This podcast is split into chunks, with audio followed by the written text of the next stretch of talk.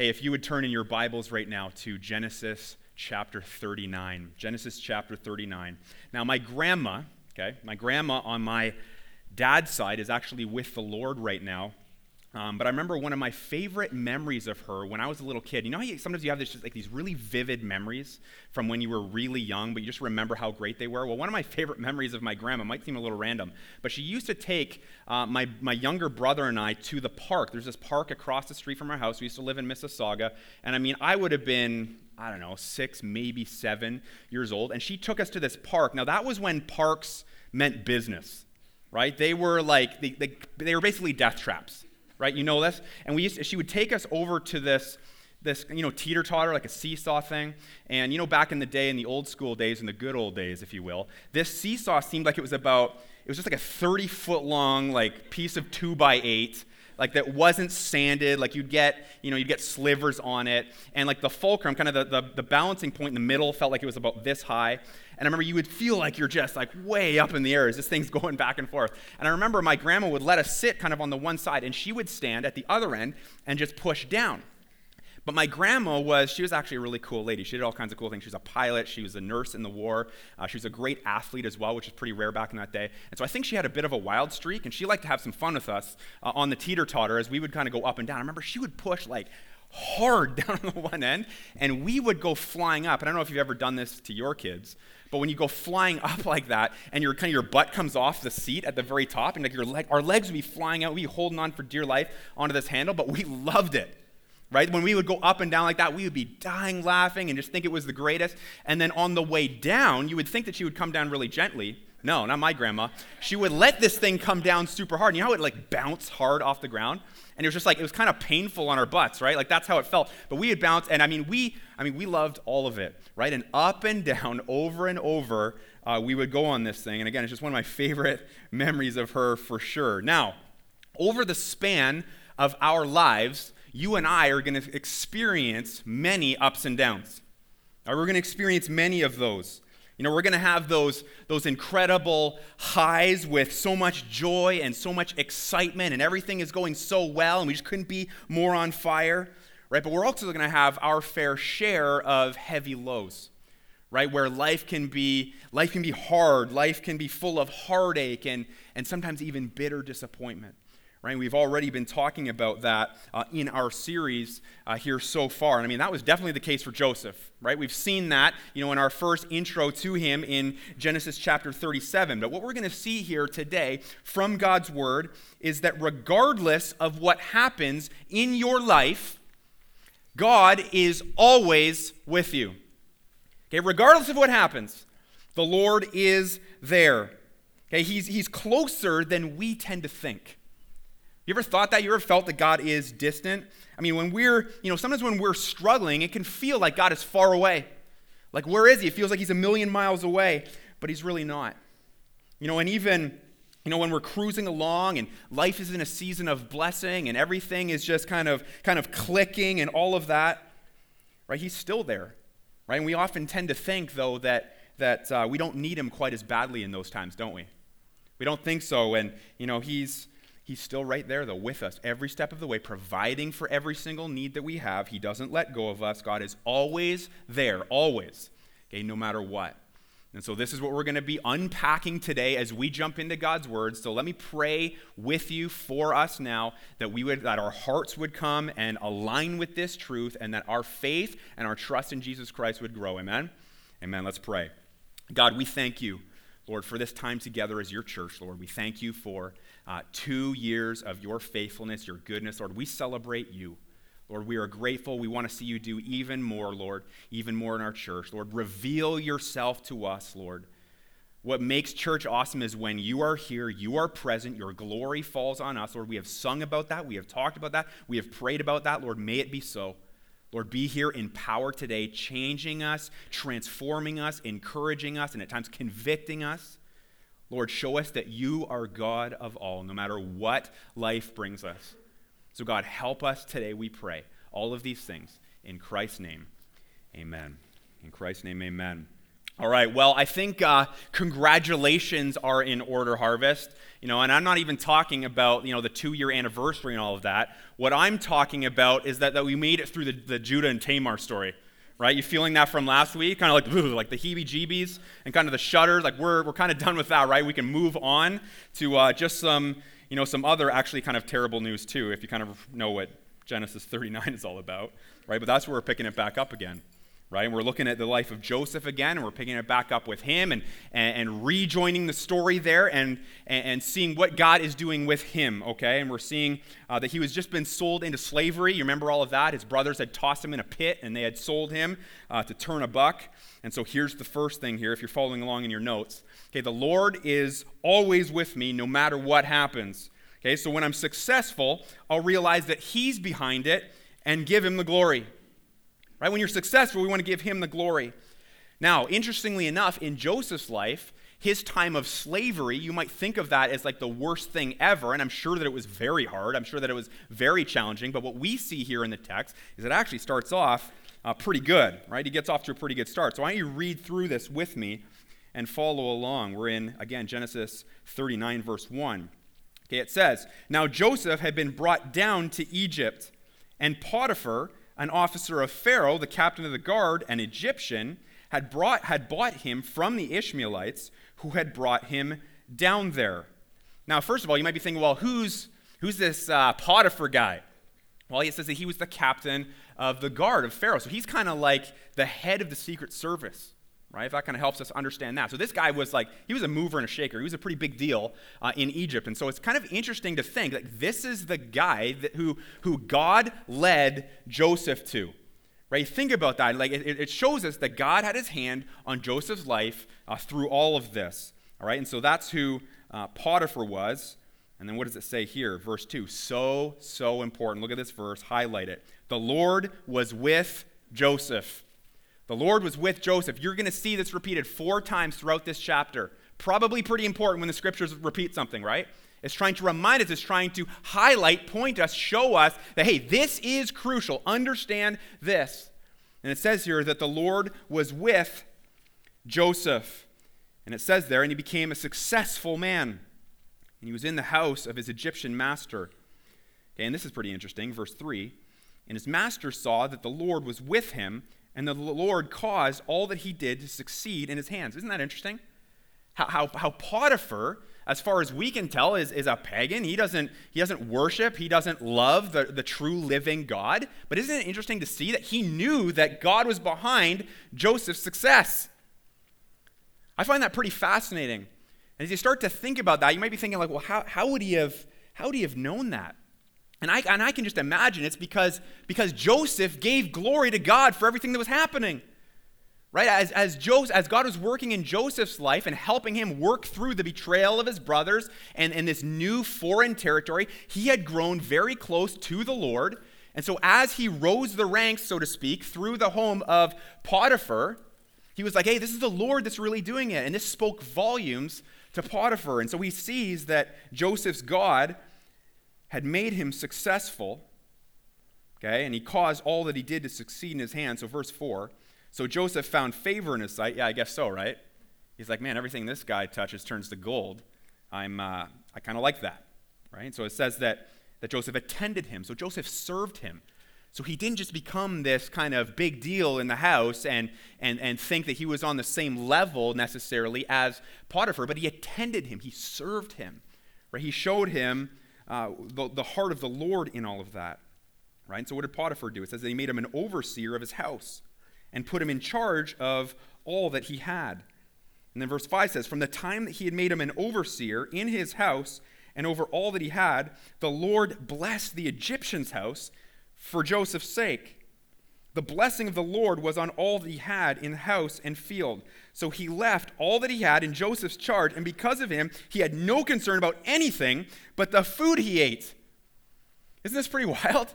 That the Lord blessed Potiphar uh, because of Joseph. Now, this actually reminds us back to where the Lord actually said that he would do this in Genesis chapter 12. He said it to Abraham.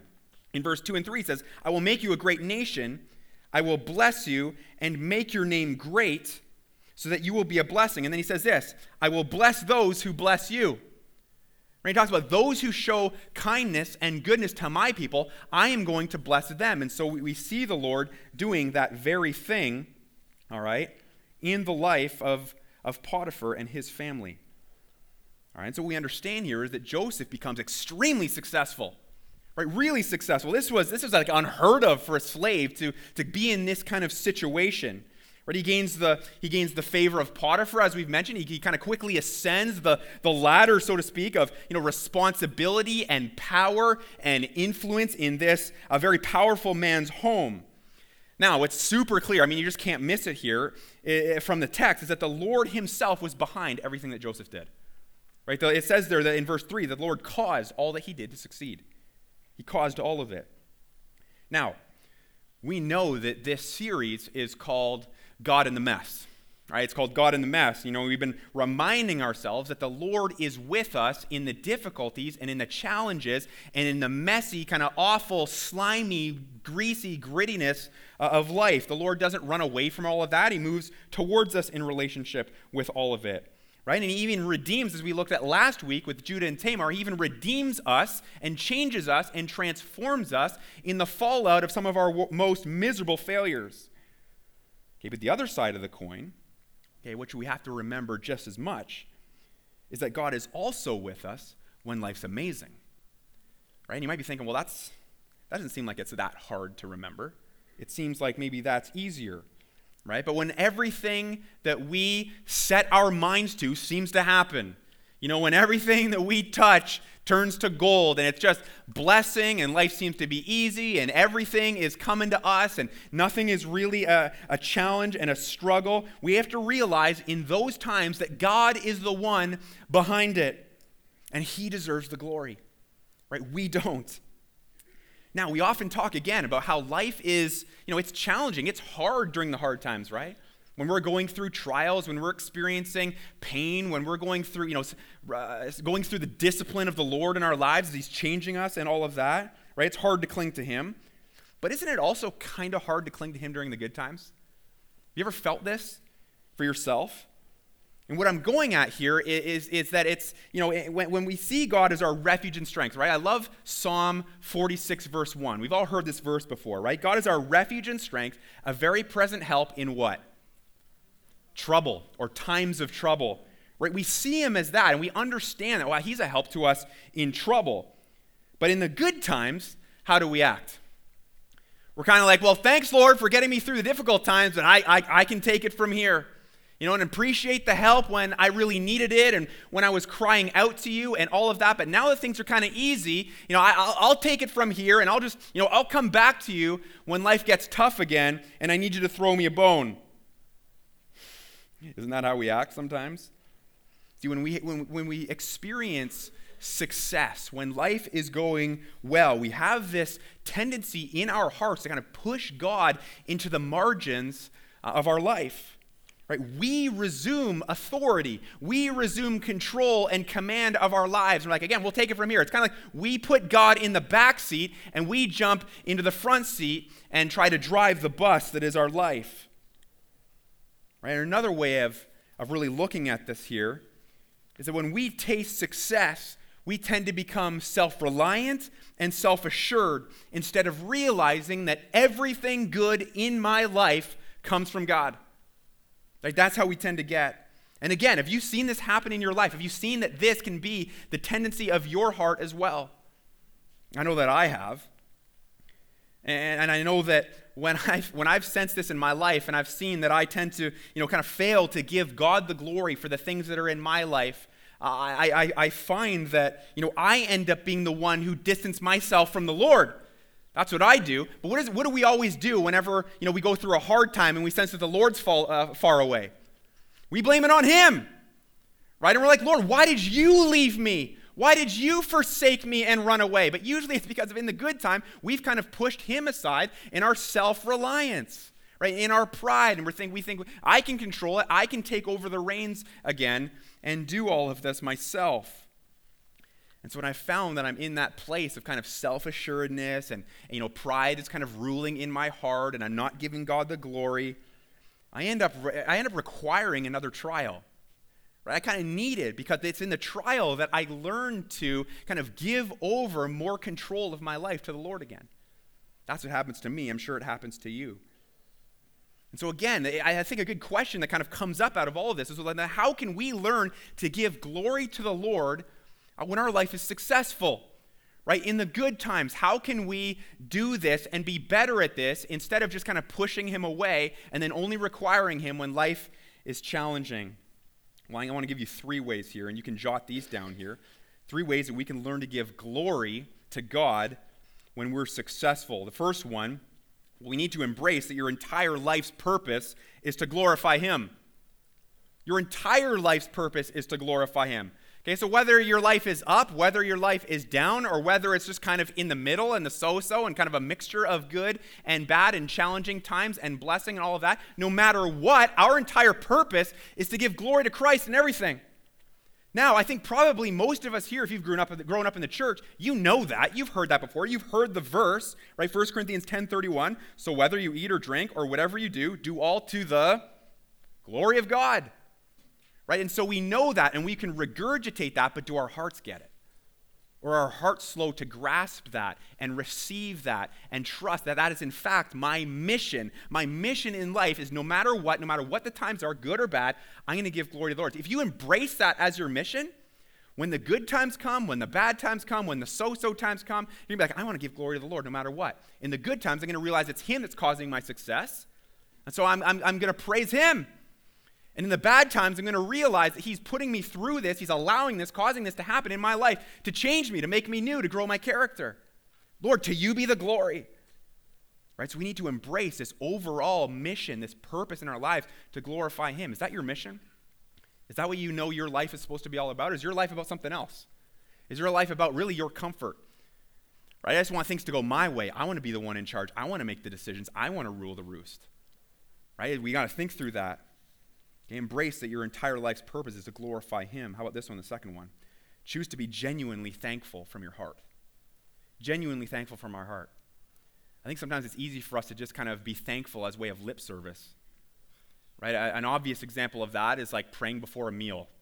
Right? If you ever you, you want to experience an impassioned, like or a lack of passion prayer, just, just experience prayer before a meal. Thank you, God, for you know this meal. It's the same thing over and over, oftentimes right? But that's not how we want our attitude to be towards the Lord anytime that we give him thanks. We want to thank him from our hearts.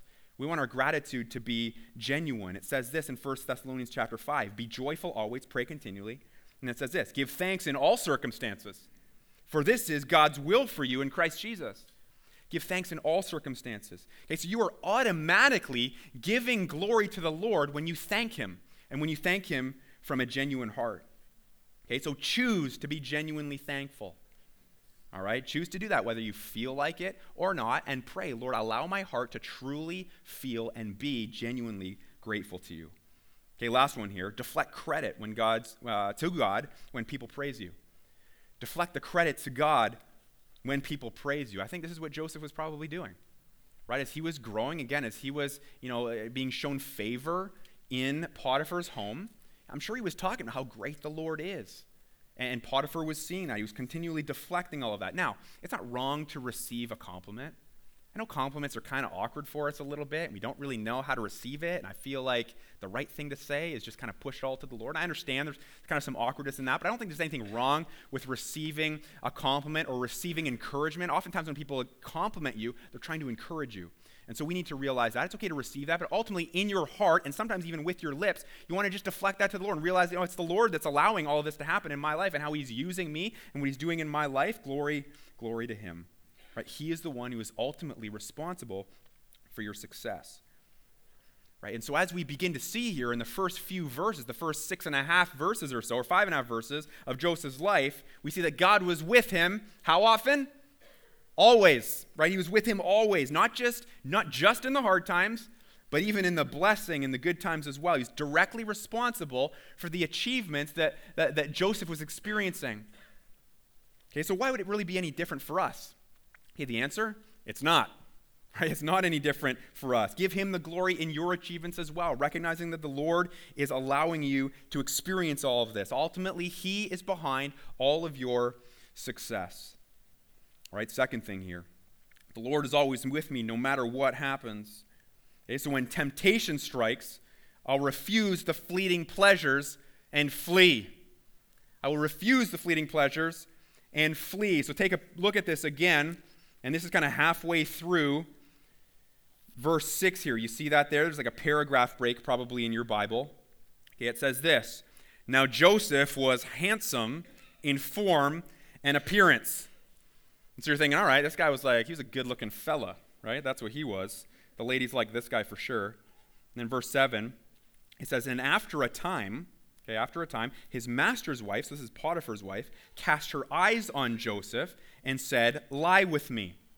Okay, so she is doing what? She's trying to seduce him. You're like, man, haven't we seen enough of like this sexual sin and all of this throughout, you know, this story already? Well, it kind of keeps going here. But then verse 8, look at this. This is so good. But he refused. He refused. He's like, uh-uh, not going there, not having any part of that.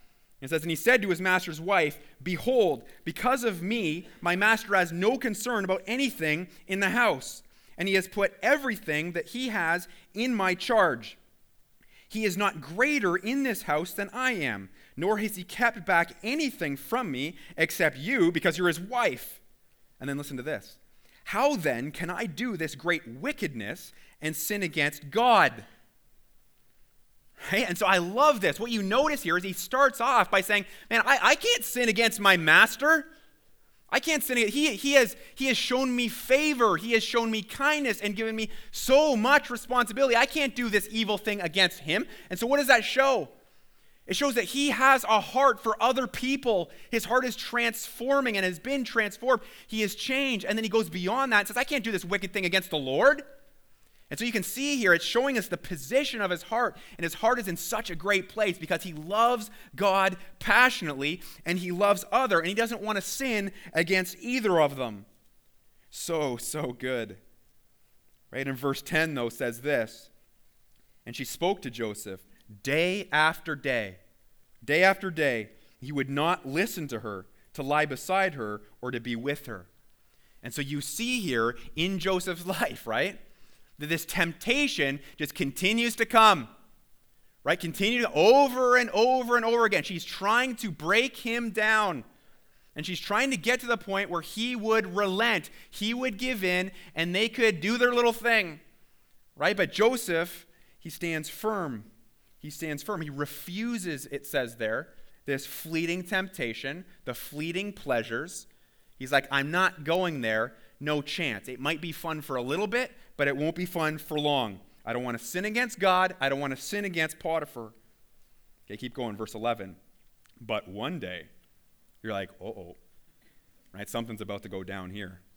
But one day, when he went into the house to do his work, and none of the men of the house were in the house, okay, so it's like an empty house. Okay, so you see where this is going, right? She caught him by his garment, so the thing that he was wearing, saying, Lie with me. But he left his garment in her hand and fled. Okay, just notice how many times here it uses the word fled. Okay, and fled and got out of the house. Correct response? Correct response. Right? That is exactly what he should be doing. He's like, I'm out of here. He, doesn't, he doesn't play with it. He doesn't consider it. He's not like, well, let's have a discussion about this and I'll try and win you over. He's like, no, in the face of, uh, of this relentless temptation, I am out of here. I am fleeing. I'm not going to play with it. I'm not going to embrace it in any way, shape, or form. I'm gone. Right in verse 13. Okay, and she, as soon as she saw that he had left his garment in her hand and had fled, there's the second time there, he'd fled out of the house, she called to the men of her house and said to them, See, he has brought among us a Hebrew to laugh at us. Okay, a couple of things to notice here about Potiphar's wife's reaction. Obviously, she's lying, right? And she's she's crying like attempted rape. That's what she's crying out here. But there's also a few things that she does that you have to look carefully at that you can see here. First of all, who does she blame for this whole thing ultimately? Potiphar. She blames her husband. Right? She says, See, he has brought among us a Hebrew to laugh at us. She's, she's blaming the whole thing on her husband probably a little alert, a, a, little note for us to know that their, their marriage probably uh, wasn't the most healthy if you didn't already pick up, pick up on the fact that she was trying to seduce Joseph. Right? So he has brought among us a Hebrew. So notice how she doesn't even use his name. Okay, so what is she also being here?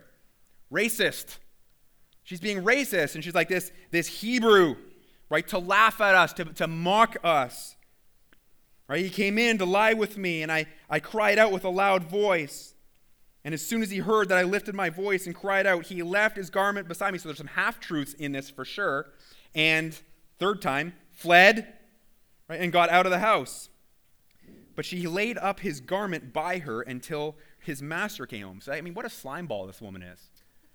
Right? Like, honestly, she's the worst. She's like, well, I'm, I'm also going to tell him. And so, verse 17, and she told him the same story, saying, The Hebrew servant Okay, so now she calls him a servant. She continues with the racism and goes beyond it to elitism. Right? This scumbag who you brought in, this, he, this nothing that you brought into our home, okay, laying all the blame at his feet, whom you have brought among us, came in to me to laugh at me. But as soon as I lifted up my voice and cried, he left his garment beside me and what's that again? Fled out of the house. Right? He, he fled out of the house. So again, what we begin to see here, okay, is we see, though, the, the, the, the character that had begun to grow and begun to develop in Joseph's heart right? The, the, the, the, the power the, the influence that he had been given by potiphar and we know that it was ultimately by god that power that he had been given didn't go to his head right didn't go to his head he wasn't cocky anymore which is exactly where he was last time that we were you know introduced to joseph right? You know, he'd heard the dreams. He's like, my family's going to bow down to me. And he just thought he was all that. He couldn't wait to rub his brother's nose in it and think that he was, you know, the greatest, right? Everything totally went to his head before. And so, again, we're seeing this contrast and we're seeing what God had done in him right? God, in his sovereignty and, and in his goodness and in his grace, had, had, had graciously used the crisis that, that Joseph had gone through. Again, the, the, the being sold and betrayed by his brothers and becoming a slave. What did he do? What did, how did God use that? He used it to humble him greatly. He used it to humble him deeply. And truthfully, listen, truthfully, he needed it. Right? He needed it. He was young, he was cocky, he didn't understand it at all. So listen, listen. When you are going through something that's kind of like that, like when you are, you know, suffering and you're going through some kind of a trial or you are being disciplined by the Lord, don't be so shocked by it. And don't be like, what on earth is happening right now? And what good could possibly come from this? And this is all bad, and my life is only going to be doom and gloom from here forevermore. Okay, don't, don't ever think that. Because you should know that God is using that very thing, that season in your life, that challenge, that trial, that discipline to forge deeper character in you. He's using it as a tool of your sanctification. This is just what he does with all of his children. We see him doing it all through the scriptures in the lives of all these men and women that we read about. Right? Pick one per any person, you see the Lord doing that in them. That's just that's God's MO. So don't be shocked, don't be rattled, don't be dismayed when God is doing that. Instead, learn to see the long view here. That, yeah, my life is difficult and it's challenging and it's, and it's hard right now. But ultimately, God is doing this to make me new. He's doing this to make me stronger. He's doing this to do what he's doing in Joseph, what he did in Joseph, where he's creating a strong character in him and developing deep humility and maturity so that when the next temptation comes, and newsflash, it's always coming, but when it comes the next time, you're going to be strong enough to be able to handle it. Right? Just like Joseph was. God is building you up so that you'll be more humble so that you'll be spiritually stronger, so that you'll be a God glorifying weapon in his hands. That is what the Lord is doing, where he's going to be able to use you in amazing ways that he couldn't possibly use, use you right now because you're not mature or just not ready enough. Right? So he's doing this to glorify him. Remember that. Okay, so because Joseph had gone through these you know, fiery trials and the discipline at the hand of the Lord, again, he was, he was able to, to stand up under the weight of this very strong temptation in this situation that he was in that Potiphar's wife put him in. Right? He, he could have given into lust. Right? He could have entertained the thought. He could have fantasized about it. He could have actually gone down that road, had a fling with another man's wife, and had some fun, at least for a little short while. But he does the right thing. Right? Says that he refused. Right? He refuses the momentary, fleeting pleasures. And he flees. And he flees. And again, it says that four times in there. Important that that's how we learn how to react when temptation comes our way. We need to flee. We need to refuse and we need to run away. Now, I think we already know this, but temptation can come at us from all sides. It can come at us and look like all kinds of different things. There are all types of different ways that we can be tempted to sin, right? We can be tempted to spend money that we don't have, right? You ever been tempted to do that? And to get into yourself into some kind of debt or financial problems that you won't ever be able to recover from? We can be tempted to do that. We can be tempted to tell a lie and make ourselves look better than we really are, or be tempted to cheat our way up the ladder at work or whatever it might be. We can be tempted to give in to anger. I mean, the list goes on and on and on. But listen, we cannot ignore the fact that this passage specifically deals with the sin of sexual immorality. It deals with that very specific sin. Now, I don't want to spend a lot of time here talking about, you know, all the dangers of sexual immorality and all of its, you know, various forms and all of the stats that are out there in the church alone where, you know, the divorce rates because of sexual immorality, adultery, you know, pornography and how it's gripped the hearts of men and women and all of that. Instead, I'm just kind of going to make the assumption that for the most part, we kind of already know that those things uh, are dangerous and they are a temptation and they are deadly and can get us into a really, really bad place really quickly. These, these, this, this sin and this sin of this, these various forms promise pleasure. They promise that, but they fail miserably to deliver on that promise right? Long term, what do they do? And a lot of you have experienced this before already, and it's sad, and you're, you're dealing with the aching and the gaping hole of I have given into this sin over and over again, and it was fun for a little while, but now I'm, I'm a slave to it, and I don't have any peace, and I feel like my heart has just been removed from me, and I feel numb, and I feel dull towards the Lord, and I don't care, and I didn't even want to be here today, but I got dragged out, or whatever it might be. Right? Sexual sin is absolutely devastating. And again, I think for the most part, we sort of, we sort of know that, that it, prom- it promises to give us pleasure and promises to fulfill, but it just cannot, it's impossible, it doesn't follow through. Okay, so again, we know that, but what do we do if we're neck deep in it? Right? What do we do if, you know, if we, you know, we kind of see again, right? Like we look at this, the character of Joseph and we see that he had the character to be able to withstand the temptation that was coming at him from Potiphar's wife. But what if we're just not there? Right? Like what if our world currently, as it stands, is, is, is addiction, right? And, and, and failure time and time again. It's, it's despair, it's, it's self hatred, right? Like, what if that's our world? What if you eh, would kind of, as you're sitting here, just sort of do a self assessment and realize, you know what, that's great that Joseph had that character, but you know what, honestly, truthfully speaking, I don't. I was, I'm not mature enough and I'm not strong enough to pull myself out of this hole that I've dug. Right? So the question then becomes how do I get out of this? Right? How do I break this sin cycle? How do I get off the merry-go-round? How do I quit digging the hole deeper and deeper and find the ladder that I can crawl out of so that I can experience victory in Jesus Christ? Right? Some of you have wrestled with that constantly and you've gone through that and you've tried to repent and you've tried to confess your sin to the Lord and you're being you're discouraged about it. And you're just like, man, I don't, I don't know if I'm ever going to get better at this. Or you experienced a great season of victory and joy, but you've like stumbled back into it again. And so again, how do we break the chains? How do we get out of it? Well, there's a lot that we could say, and you know, part of me considered, well, you know, here's a list of five things that you can do, you know, to try and get your heart to a right place, and sometimes those are very helpful. But I've got the answer for you in just one word. You know what that one word is? It's grace. Grace is how you get out of this. Grace is how you transform. Grace is how you are made new. Now, I know you're thinking, well, how do I kind of make that happen in my life? Right? It's easier said than done to just say grace. That sounds like, a, like an overly simple answer here, Pastor. Thanks for the help. Right?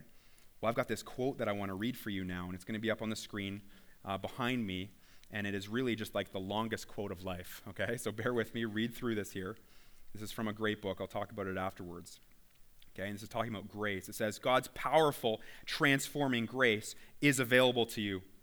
But many people don't know how to make use of it.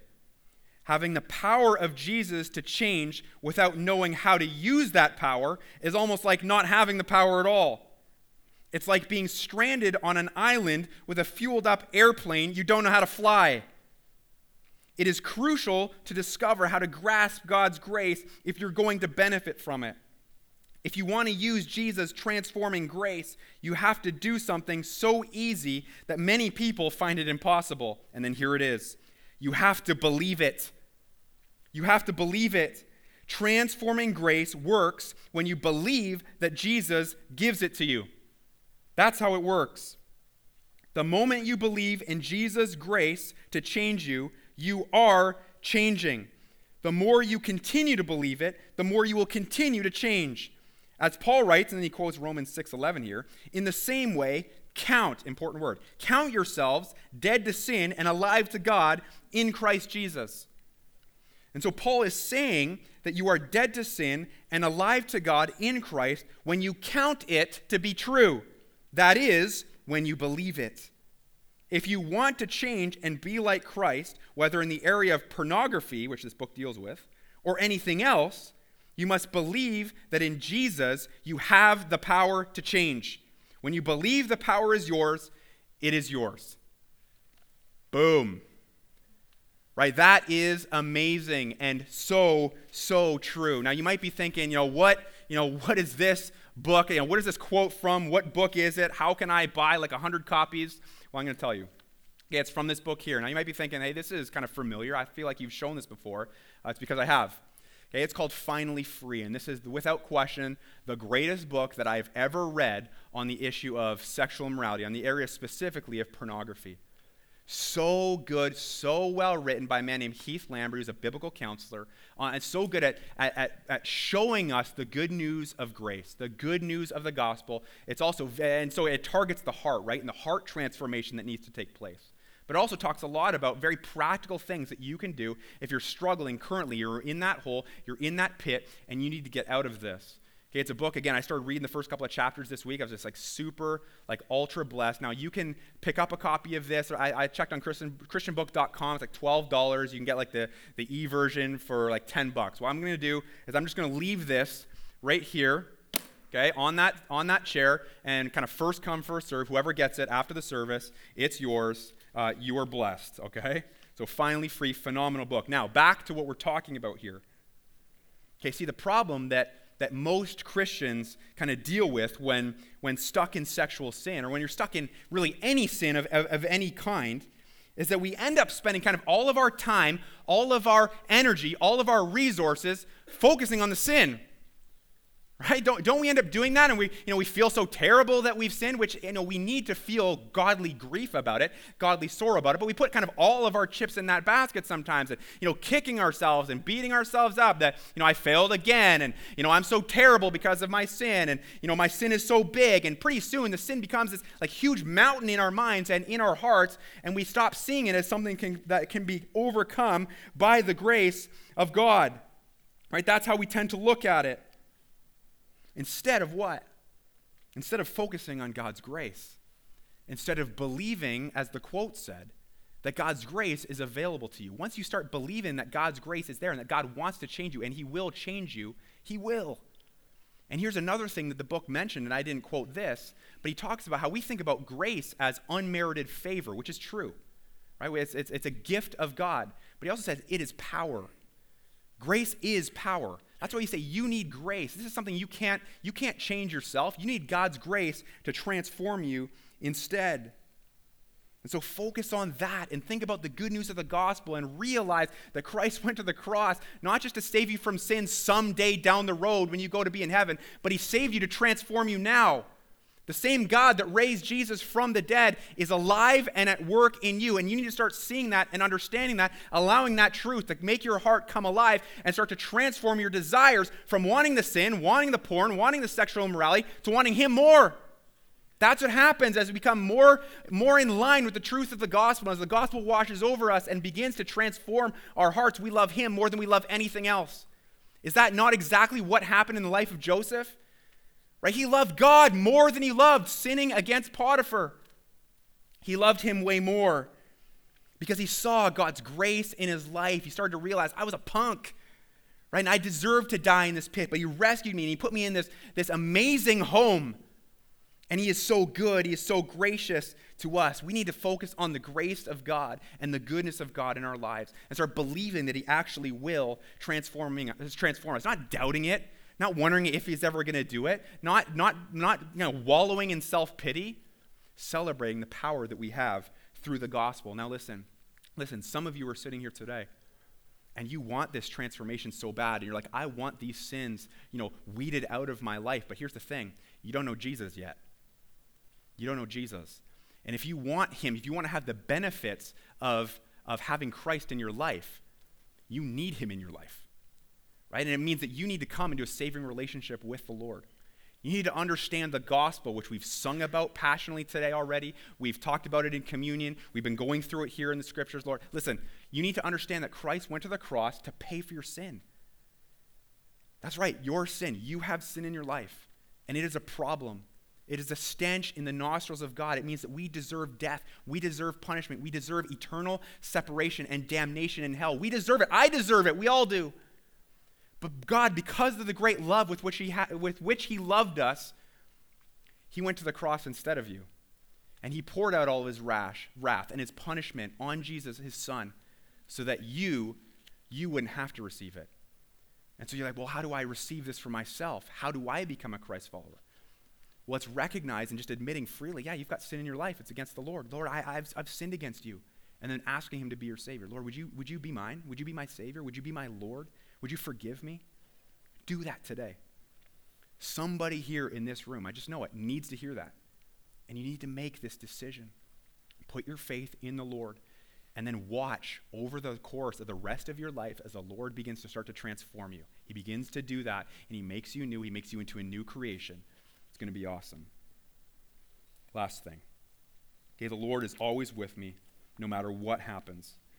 Okay, so when I suffer unfairly, I'll trust that He'll handle how it all plays out.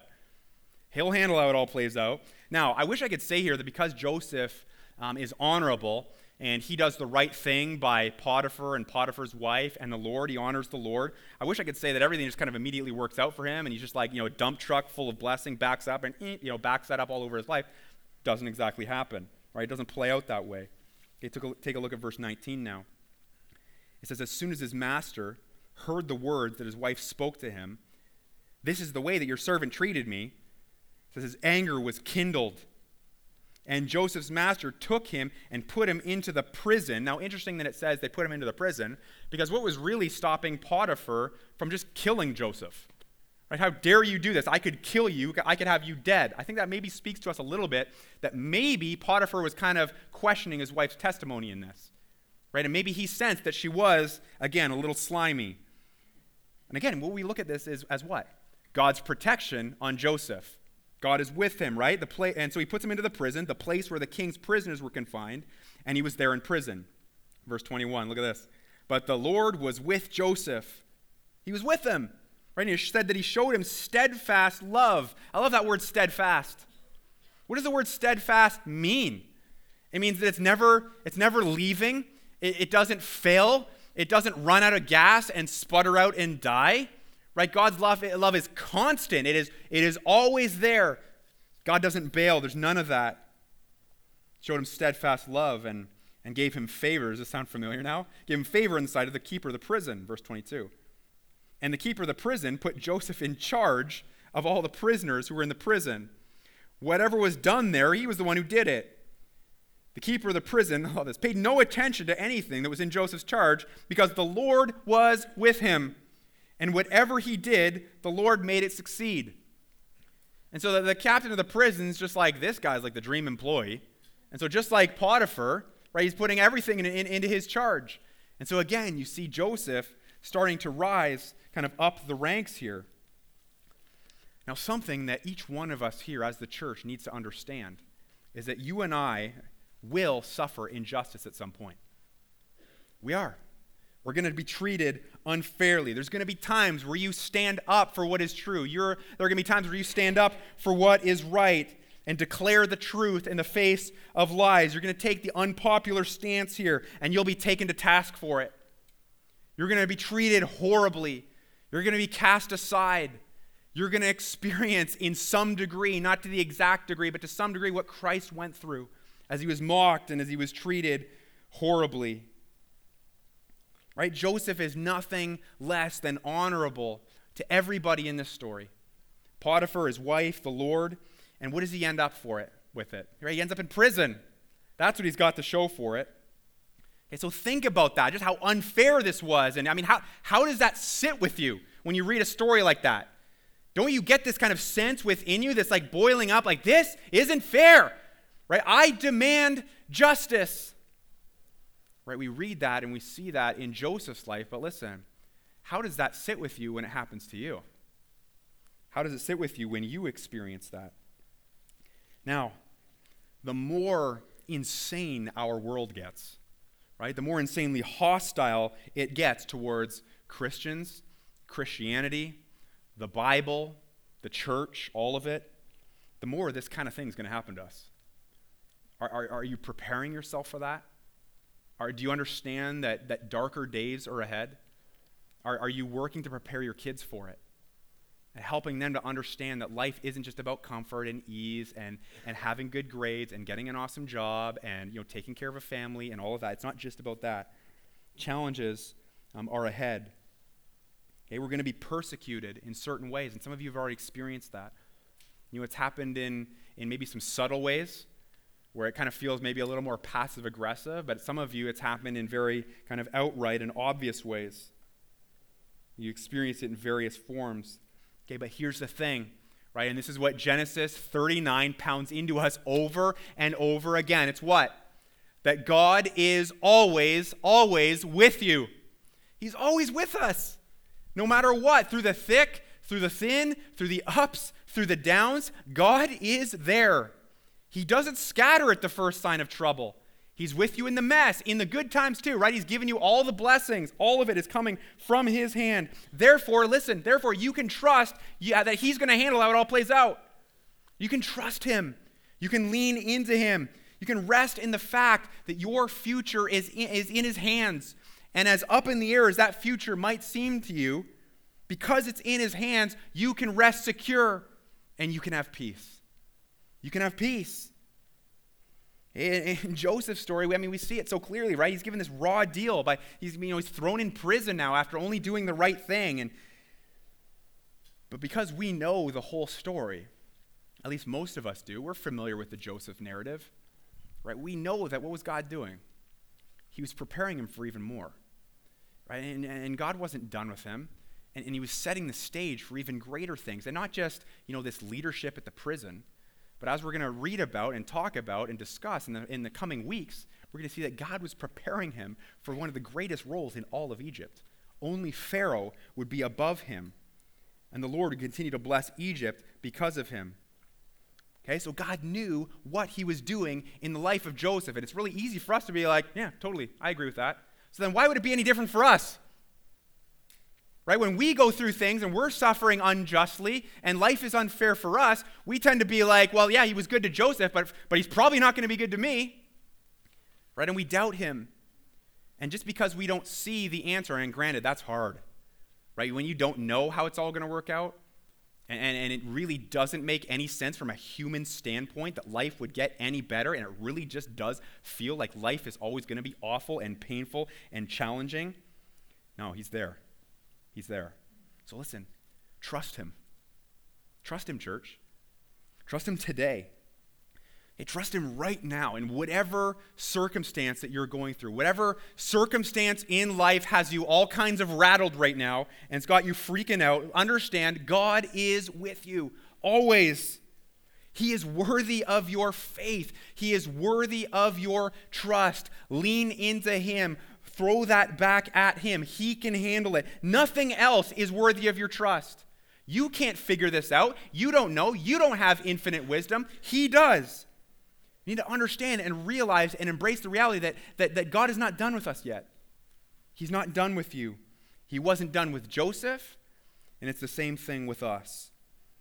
He's got more in store. He's got more plans. And again, we don't know what that is. We don't know to what degree the goodness is that's coming. We understand that life can take kind of weird, crazy turns, and it can be ugly and it can be messy. Right when we think that things are about to turn around, it can get bad again.